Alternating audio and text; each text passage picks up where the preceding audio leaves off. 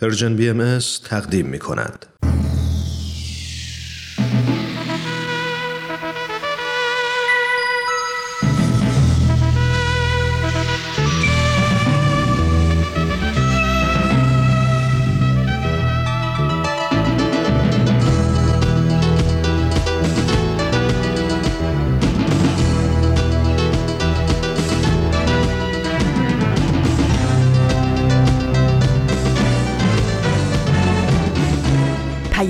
دوست.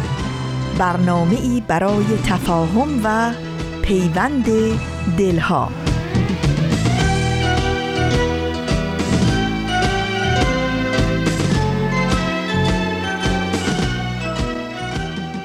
دوستان بسیار عزیز شنوندگان گرامی رسانه Persian BMS رادیو پیام دوست پاکترین سلام ها و درود ها و محبت ها نصار شما. امیدوارم حالتون خوب باشه. امیدوارم مهربانی و سرور نه مهمان که ساکن همیشگی قلب هاتون باشه. از اینکه انقدر بخت با من یار بوده و من از چهارشنبه هفته قبل تا امروز سه بار تونستم در خدمت شما باشم و برنامه ها رو تقدیمتون کنم حقیقتا خوشحالم. از نوشین عزیز سپاسگزارم که این فرصت رو به من داد تا بیشتر از همیشه در طول این چند روز میزبانتون باشم و من از این بابت بسیار مفتخرم. خانم ها آقایان به دوشنبه رادیو بسیار خوش آمدید. من بهمنی ازدانی هستم. امروز دوشنبه 16 بهمن ماه سال 1402 خورشیدی هست و پنجمین روز از ماه فوریه سال 2024 میلادی. به جای برنامه این روزها از کتاب افسانه های کوچک چینی به ترجمه احمد شاملو حکایتی رو خدمتتون خواهم خوند و بعد با برنامه بارقه های امید و اکسیر معرفت این معانست شنیداری رو ادامه خواهیم داد. امیدوارم تا آخر 45 دقیقه امروز از حضور شما بهرهمند باشیم و این فرصت کوتاه از خاطرات خوب امروز شما محسوب بشه.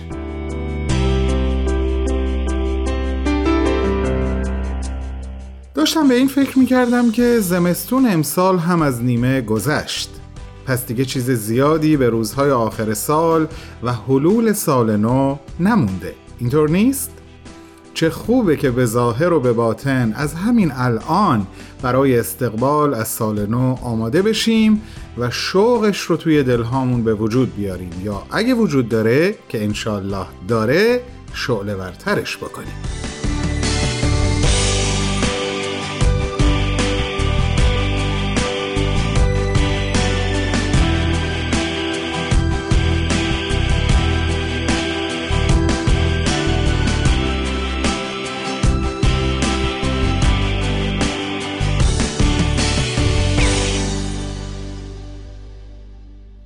بسیار خوب دوستان.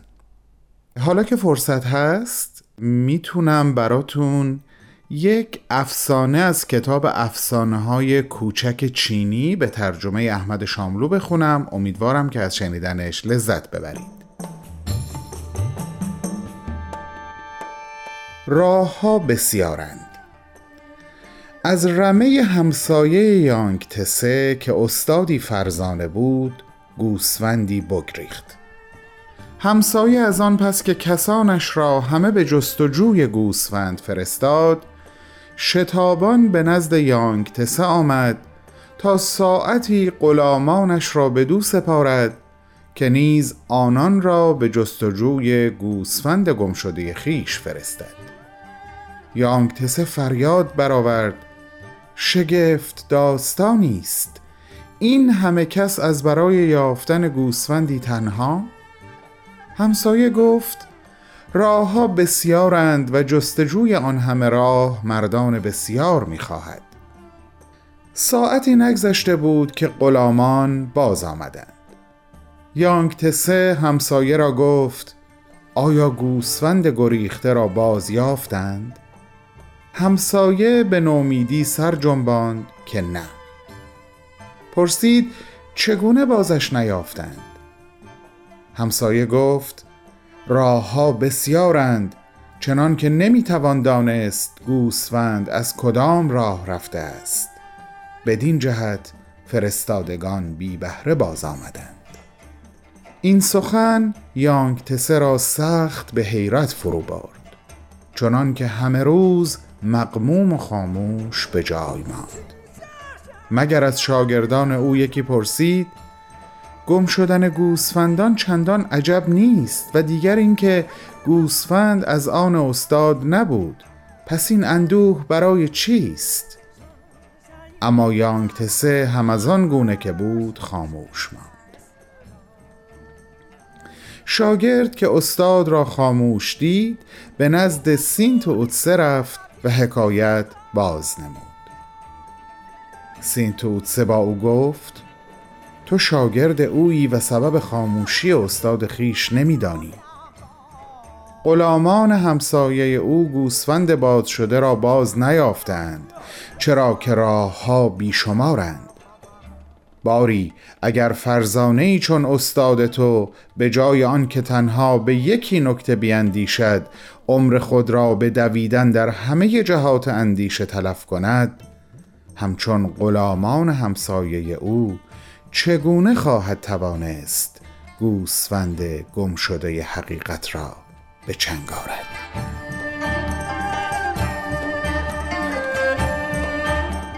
عزیزان امیدوارم که از شنیدن این افسانه چینی لذت برده باشید.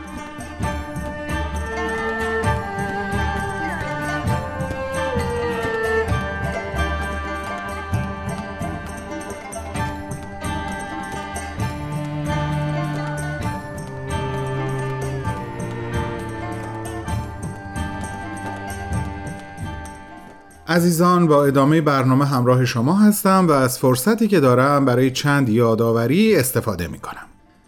در صفحه تلگرام Persian BMS اون بالا جایی که مطلبی رو به قول انگلیسی زبانها pin می کنیم یا به قول خودمون سنجاق می زنیم اگر یک بار کلیک کنین لیستی از برنامه های شنیداری ما روی صفحه مانیتور ظاهر میشه حالا شما می‌تونین روی نام برنامه مورد علاقتون کلیک کنین و این بار اپیزودهای اون برنامه رو در اختیار داشته باشین و هر کدوم که دلتون می‌خواد گوش کنین. حالا اگه برین اون بالا و دوباره این کار انجام بدین این بار همون اتفاق در ارتباط با برنامه های دیداری ما میافته یعنی شما لیستی از برنامه های دیداری رو خواهید داشت. فقط این رو هم اضافه بکنم که این لیست در حال تکمیل شدنه. اگه احیانا برنامه مورد نظرتون رو پیدا نکردین لطفا ناامید نشین. همکاران من دارن روش کار می‌کنن. حالا دیگه این شما و این قسمتی دیگه از برنامه بارقه های امید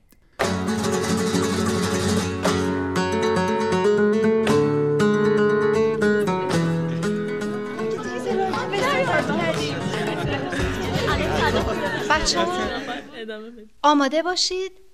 سه دو یک. بارقه های امید.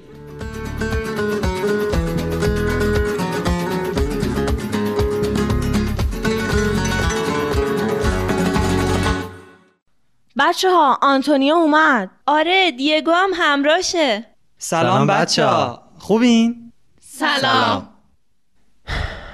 از دیروز تا خیلی هیجان زدم. امروز هم از شدت هیجان صبح خیلی زود بیدار شدم. به نظر تو امروز قراره چه کارهایی انجام بدیم؟ درست نمی‌دونم. منم خیلی دوست دارم که زودتر شروع بشه. آنتونیو نمی‌دونی الیسا کی میاد؟ همین الان میاد. من و دیگو تو راه دیدیمش. داشت با یکی حرف می‌زد.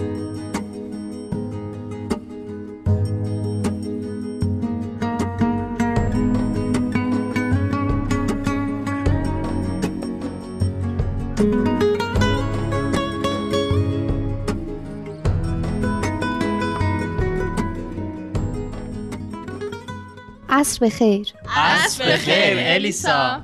دوستان عزیزم از دیدن تک تکتون خیلی خوشحالم. فکر کنم همه شما اسم من رو بدونید. من الیسا هستم 19 سالمه و تازه از شهر به الگریاس اومدم. هدفم هم از اومدن به الگریاس این بوده که با تشکیل یک گروه نوجوانان همراه شما که از حالا به بعد اعضای این گروه خواهید بود فعالیت های مختلفی رو انجام بدیم. که به هممون کمک می‌کنه به رشد فردی و اجتماعی برسیم. از اونجایی که فقط آنتونیو رو میشناختم از اون خواهش کردم برای تشکیل این گروه کمکم کنه و می‌بینم که کارش رو خیلی خوب انجام داده. می‌خواستم ازتون خواهش کنم که خودتون رو معرفی کنید تا من هم شما رو بشناسم.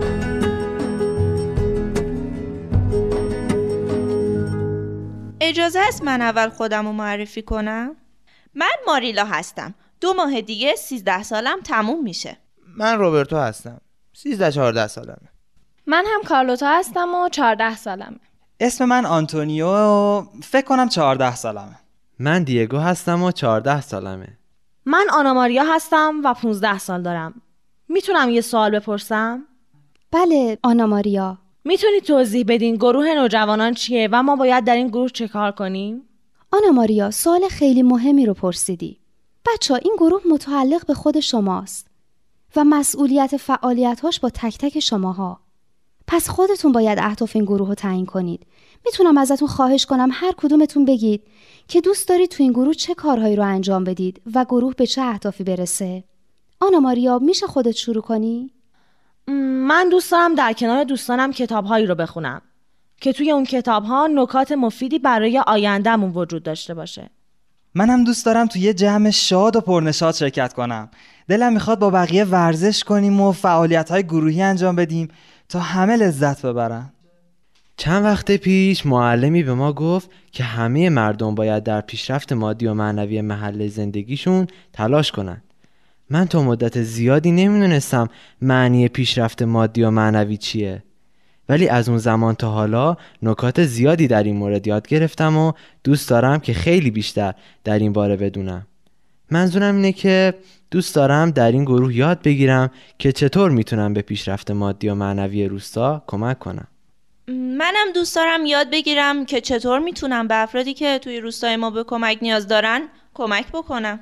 ببخشید اجازه می‌دید من هم نظرمو بگم؟ بله کارلوتا خوشحال میشیم نظر تو هم بشنویم.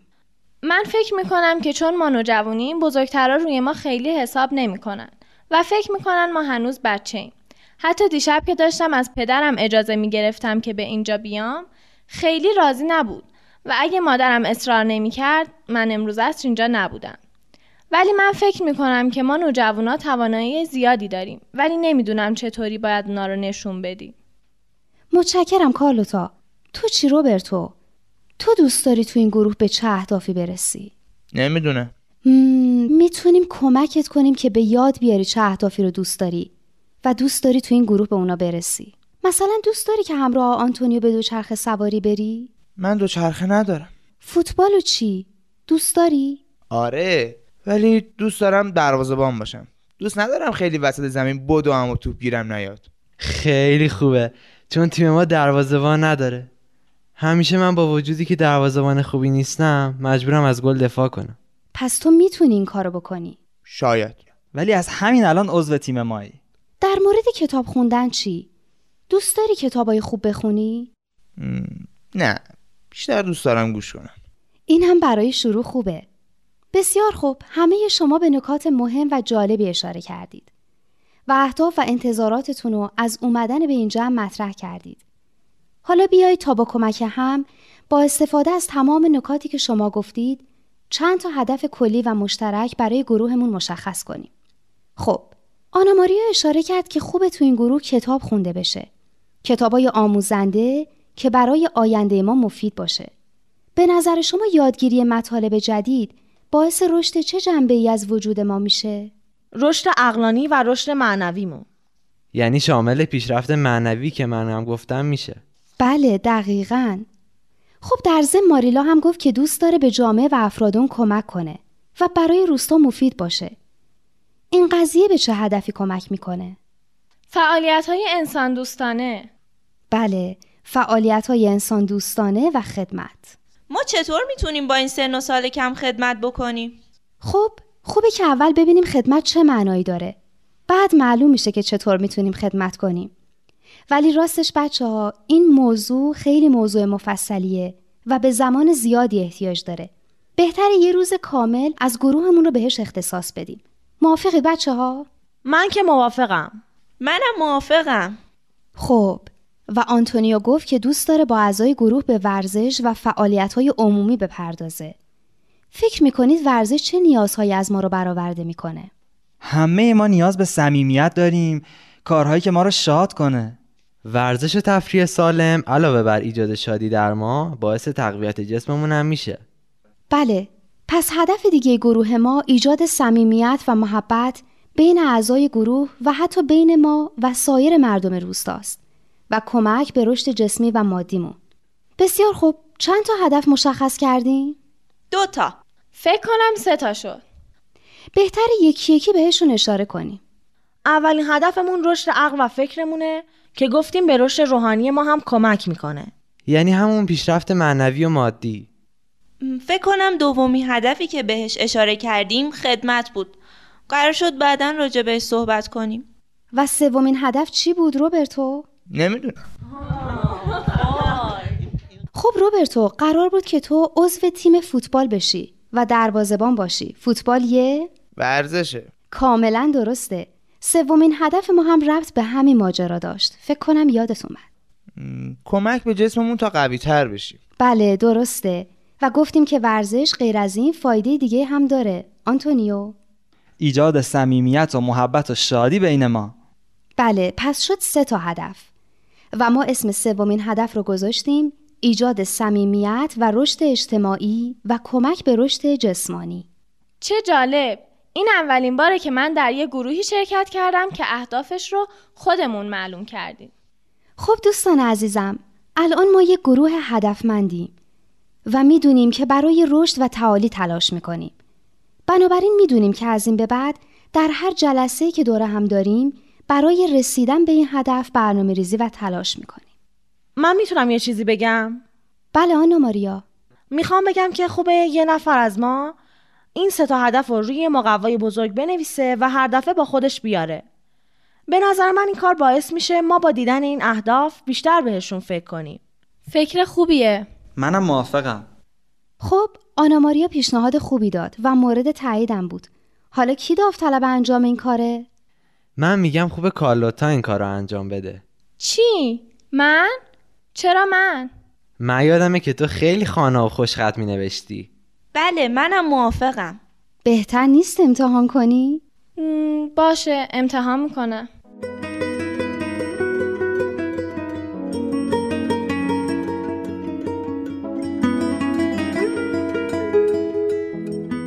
بچه ها جمله زیبایی هست که با مطالبی که امروز در موردشون حرف زدیم ارتباط زیادی داره. اگه موافق باشید برای پایان جمع امروز اونو برای شما می‌خونم. و جلسه بعد دربارش با هم بیشتر صحبت می‌کنیم. بله بخونید. هر بامدادتان را بهتر از شب قبل سازید و فردایتان را از روز قبل بهتر نمایید.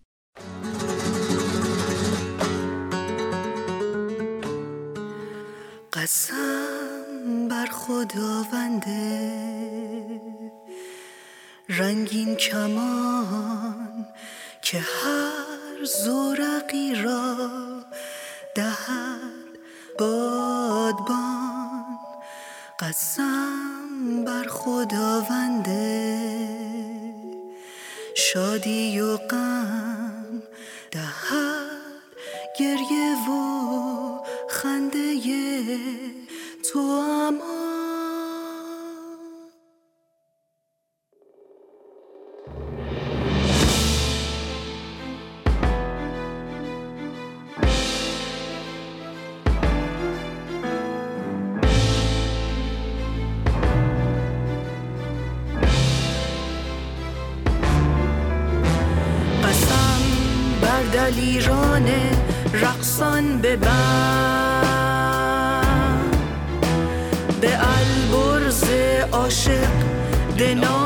سهند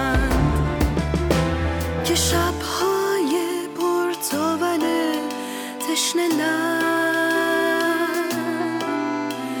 به روشنترین چشمه ها می‌رسند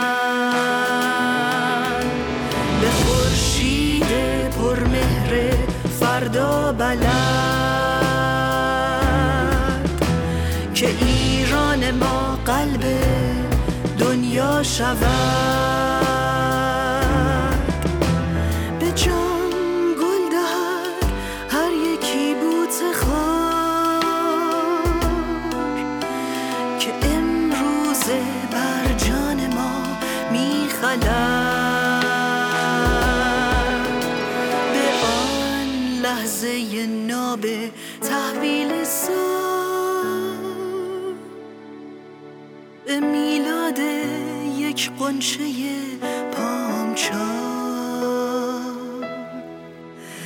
هر قطره اشکی که از دل چکید به ایران زیبای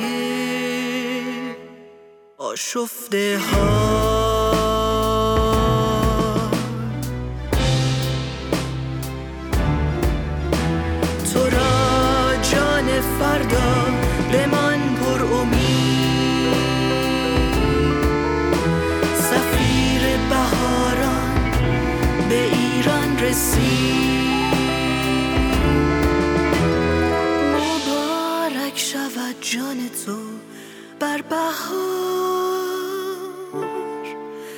مبارک شود بر تو نوروز و عید.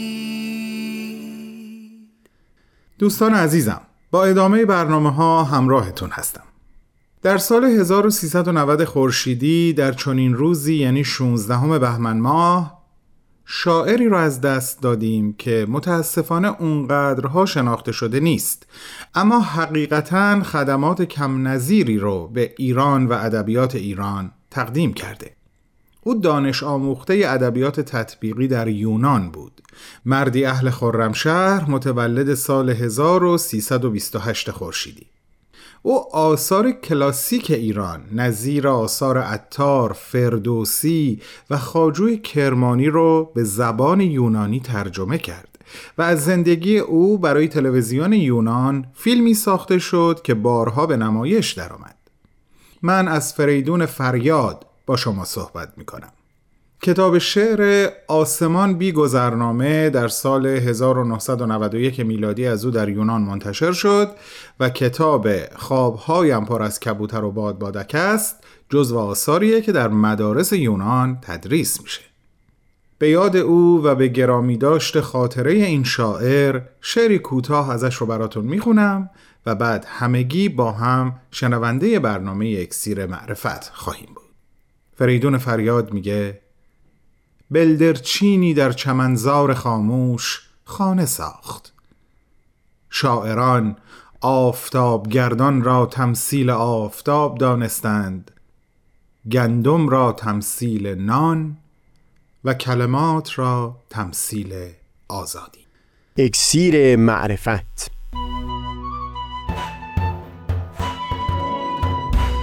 مروری بر مزامین کتاب ایقان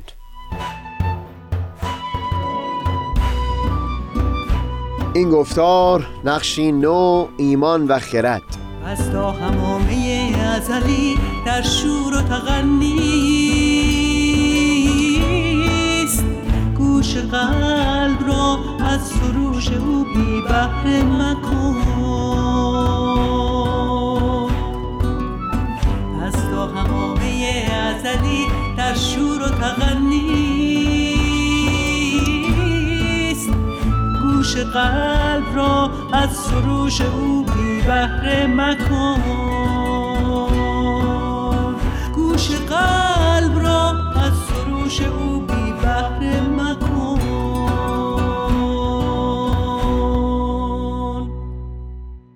دوستان سهیل کمالی هستم. در گفتار پیشین پیرامون معنایی سخن گفتیم که دین باوران برای رنج حیوانات به دست میدن.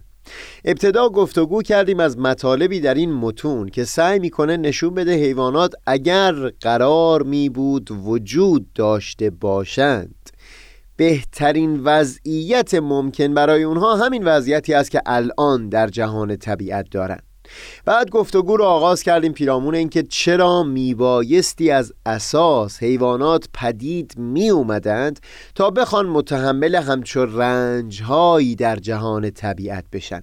این در حالی است که این رنج برای حیوانات نه می‌تونست با هدف پرورش فضیلتهای اخلاقی باشه و هم نه داشتن اختیار در مورد اونها صادق هست که بخوایم این رنج رو انعکاسی از اون اختیار تصور بکنیم.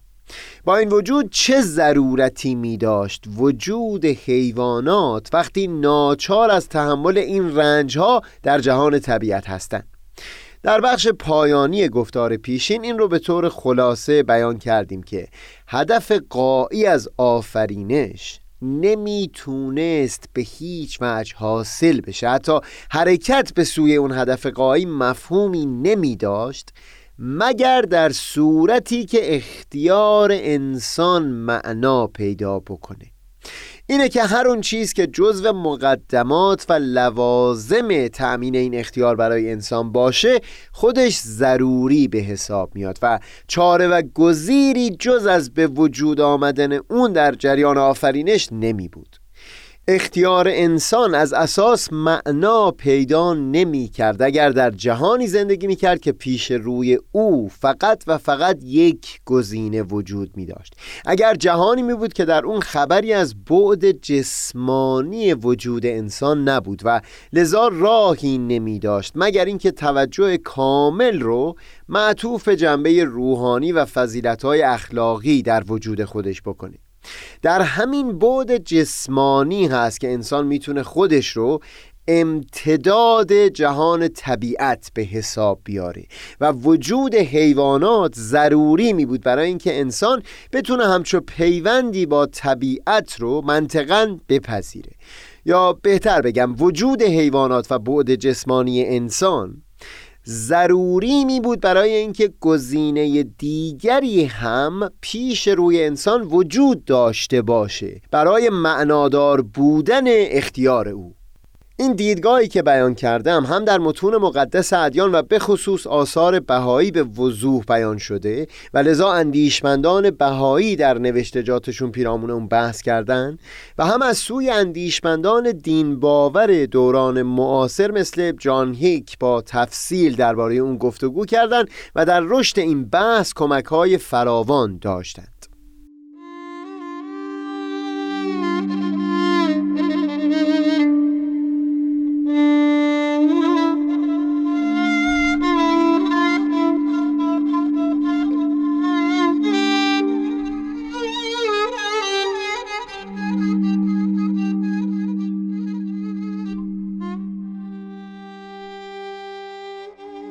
بگذارید سخنمون رو با بیانی از حضرت بهاءالله در کتاب ایقان آغاز بکنیم. فهوای این بیان به وضوح سخن از همین میگه که اگر شرایطی در میان باشه که در اون یک انسان فقط و فقط یک گزینه پیش روی خودش داشته باشه در اون صورت اختیار او معنا پیدا نمی‌کنه تا طبعات دیگر این اختیار مثل ایمان بتونه هیچ مفهومی داشته باشه. به عنوان نمونه بیان می کنند که اگر نشانه هایی که در کتاب های آسمانی قبل درباره پیامبر بعد وارد شده بود درست به همون شکل ظاهری رخ می‌داد. مثلا آفتاب تاریک می‌شد ماه نور نمی بخشید عناصر آسمان گداخته می شدند و موعود سوار بر ابر از آسمان همراه با فرشتگان پایین می آمد در این شرایط و احوال بجز یک گزینه هیچ انتخاب دیگری پیش روی یک انسان باقی نمیموند تا ایمان آوردن اون به اون ظهور جدید اصلا بتونه معنایی پیدا بکنه. بگذارید اصل عبارت رو از بند 88 در خود کتاب ایگان بشنویم. و اینقدر ادراک ننمودند که اگر در هر عصری علائم ظهور مطابق آنچه در اخبار است در عالم ظاهر ظاهر شود دیگر کرا یارای انکار و اعراض میماند و چگونه میان سعید و شقی و مجرم و متقی تفصیل می شود مثلا انصاف دهید اگر این عبارات که در انجیل مستور است بر حسب ظاهر ظاهر شود و ملائکه با عیسی ابن مریم از سماع ظاهره با ابری نازل شوند دیگر که یارای تکذیب دارد و یا که لایق انکار و قابل استکبار باشد. بلکه فلفور همه اهل ارز را استراب به قسمی احاطه می کند که قادر بر حرف و تکلم نیستند تا چه رسد به رد و قبول.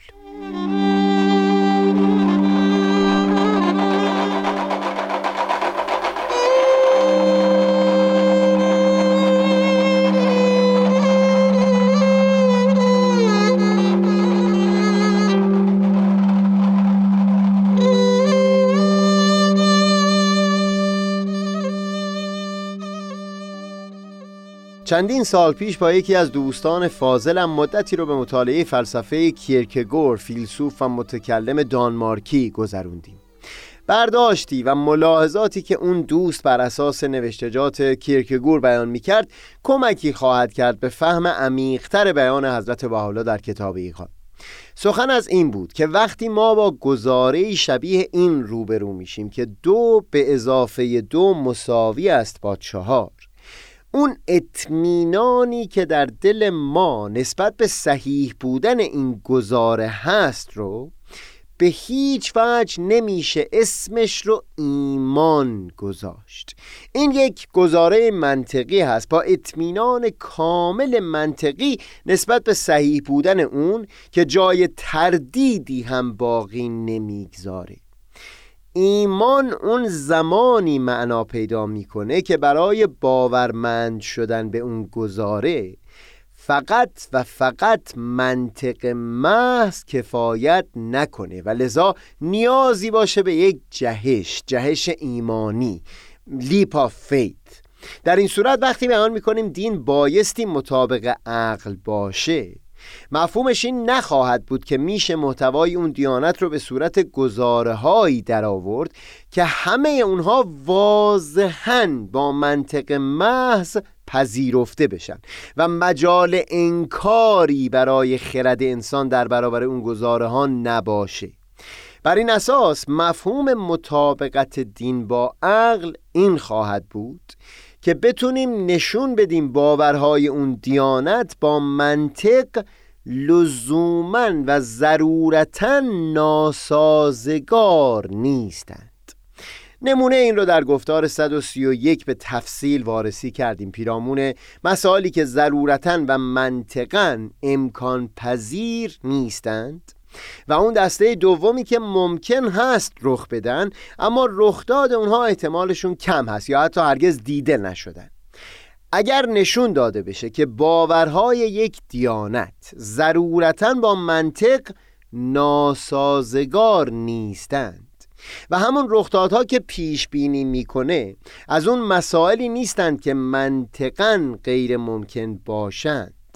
اونگاه میشه پذیرفت که همچو دینی با عقل مطابقت داره ببینید در همچون شرایطی که توصیف کردم همچنان اینچنین نبوده که محتوای اون دیانت تنها با منطق محض برای یک فرد صحتش به وضوح رسیده باشه بلکه همچنان یک جهش ایمانی نیاز هست برای باورمند شدن به اون دیانت. ولی همچو ایمانی قابل دفاع اقلانی هم هست. به این خاطر که بیان کردیم. میشه نشون داد که ناسازگار با منطق و خرد نیست.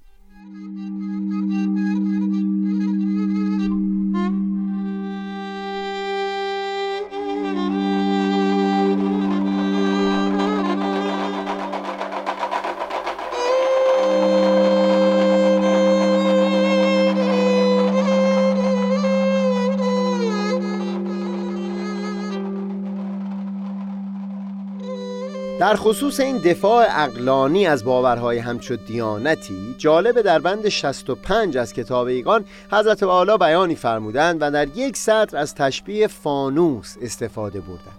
باز ایمان رو که خود جان و روح هست در مقام مثال به خود اون شعله یا سراج تعبیر کردند.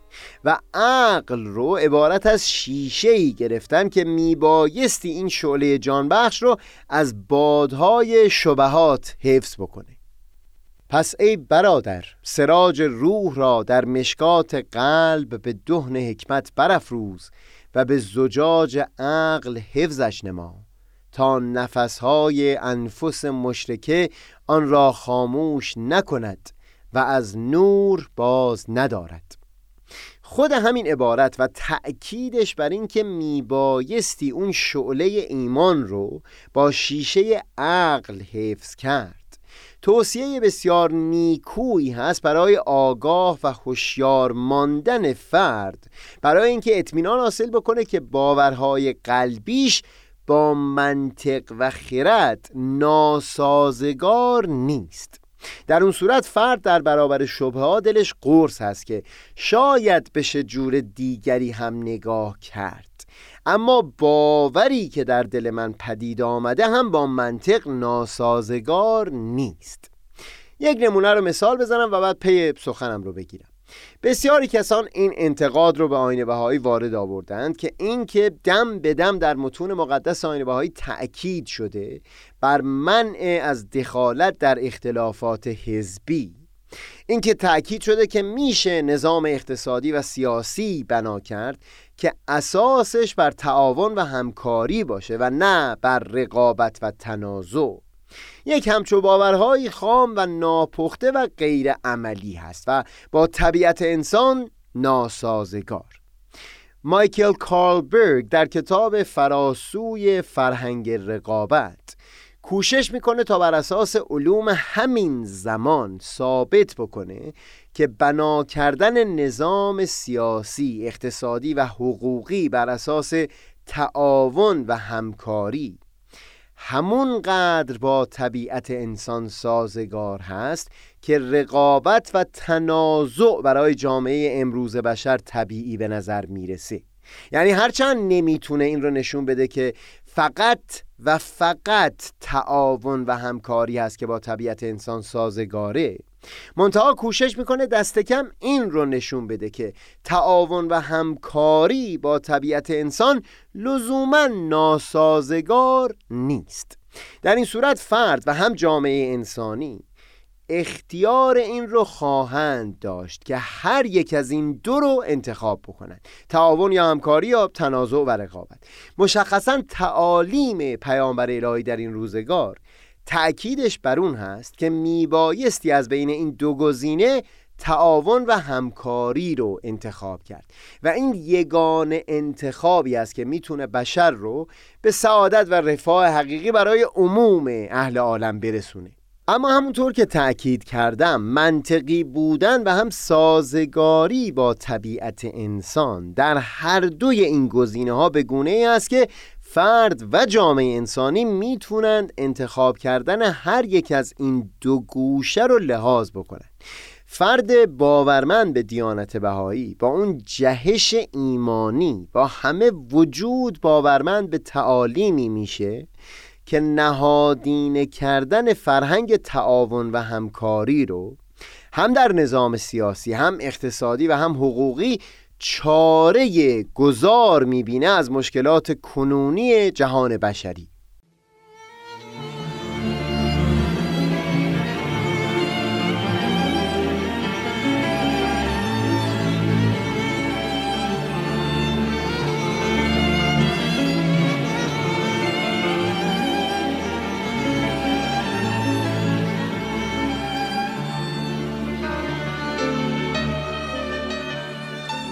الان میشه اون بینش عمیق رو بهتر فهم کرد. در اون بیان بند 88 از کتاب ایقان که فرموده بودن در صورتی که علامتهای ظهور پیامبر بعد دقیقا همونطور که در کتاب دیانت قبل مطرح شده بود به صورت ظاهر ظاهر پدیدار می‌شد. در اون صورت دیگه ایمان معنا پیدا نمی کرد درست مثل همون سخنانی که به مضمون از کرکگور نقل کردیم و هم نمونه های دیگری که اینجا بیان شد. مضمون سخن حضرت هم به نظر همین هست که میبایستی گزینه هایی پیش رو باشه که فرد بتونه منطقا انتخاب های گوناگونی داشته باشه. حقیقت نمی‌تونه در ظاهر ظاهر اون چنان واضح و آشکار باشه که به فرموده همون بنده از کتابیگان کسی رو یارای انکار و اعراض و یارای تکذیب نباشه. وقتی در متون مقدس آین بهایی تاکید بر این شده که حقیقت این آین و حقیقت پیام حضرت والا بسیار آشکار هست و نمیشه اون رو انکار کرد. این در پرتو همین عبارت که در کتابیگان بیان شده مشخصا مقصودش این نمی‌تونه باشه که در ظاهر ظاهر این حقیقت به وضوح پدیدار هست. چون همونطور که بیان کردیم منطق و خرد انسان می‌تونه حقیقتی غیر از اون رو هم پذیرا بشه و حتی نظامی رو بر مبنای اون حقیقتهای جایگزین بنا بگذاره. کما اینکه به عنوان مثال نظام سیاسی بر اساس رقابت احزاب مختلف. نه تنها امروز در گوشه های بسیاری از دنیا برقرار هست بلکه از سوی بسیاری اندیشمندان سیاسی به عنوان بهترین نظام لحاظ میشه برای جلوگیری از ظلم به اقلیت ها و حفظ منافع گروه با ترجیح مختلف. وقتی در متون مقدسه آین بهایی بیان می کنند که حقیقت این آین برای همگان آشکار و واضح هست با گفتگویی که در این گفتار داشتیم بایستی مقصود این باشه که اگر فرد بجز نیروی منطق سایر قوای خودش رو هم به کار بگیره اونگاه توان این رو خواهد داشت که اطمینان و یقین نسبت به این تعالیم رو در قلب و همه وجود خودش پدید بیاره. و در واقع زمانی که ما به عنوان مثال از اثبات حقانیت آین بهایی برای یک فرد سخن به میون میاریم مقصودمون این هست که اون موانعی که بر سر راه خرد و منطق اون فرد هست رو برطرف می‌کنیم. نشون میدیم که باورهای این آین با منطق ناسازگار نیست و این مجال رو به اون فرد بدیم که قلب او بی هیچ مانعی بتونه با سخن پروردگار مواجه بشه. جز این کار بیشتری از دست بر نمیاد. تمام تلاش من در این گفتار این بود که نشون بدم به نظر می‌رسه اختیار حقیقی زمانی معنا پیدا می‌کنه که گزینه های مختلفی پیش روی ما باشه که هیچ کدومشون لزوما و واضحا با منطق ناسازگار نباشن و بتونیم با طبع سالم از میون اونها انتخاب بکنیم. ادامه سخن باشه تا گفتار بعد. منم آفتاب بینش و دریای دانش. منم آفتاب بینش و دریای دانش.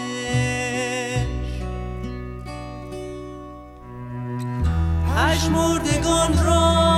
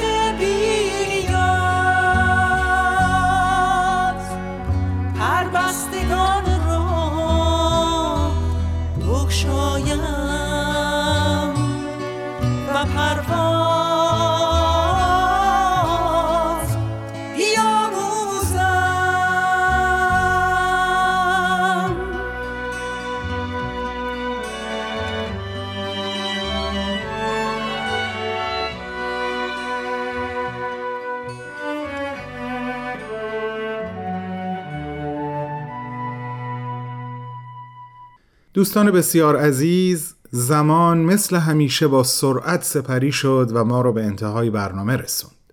از همراهی یکایک شما صمیمانه سپاس گذارم و امیدوارم در تمام لحظات غم و شادی زندگیتون مسرور و امیدوار باشید. شما رو به خداوند بزرگ میسپارم و برنامه امروز را میبندم. پاینده باشید و خداحافظ.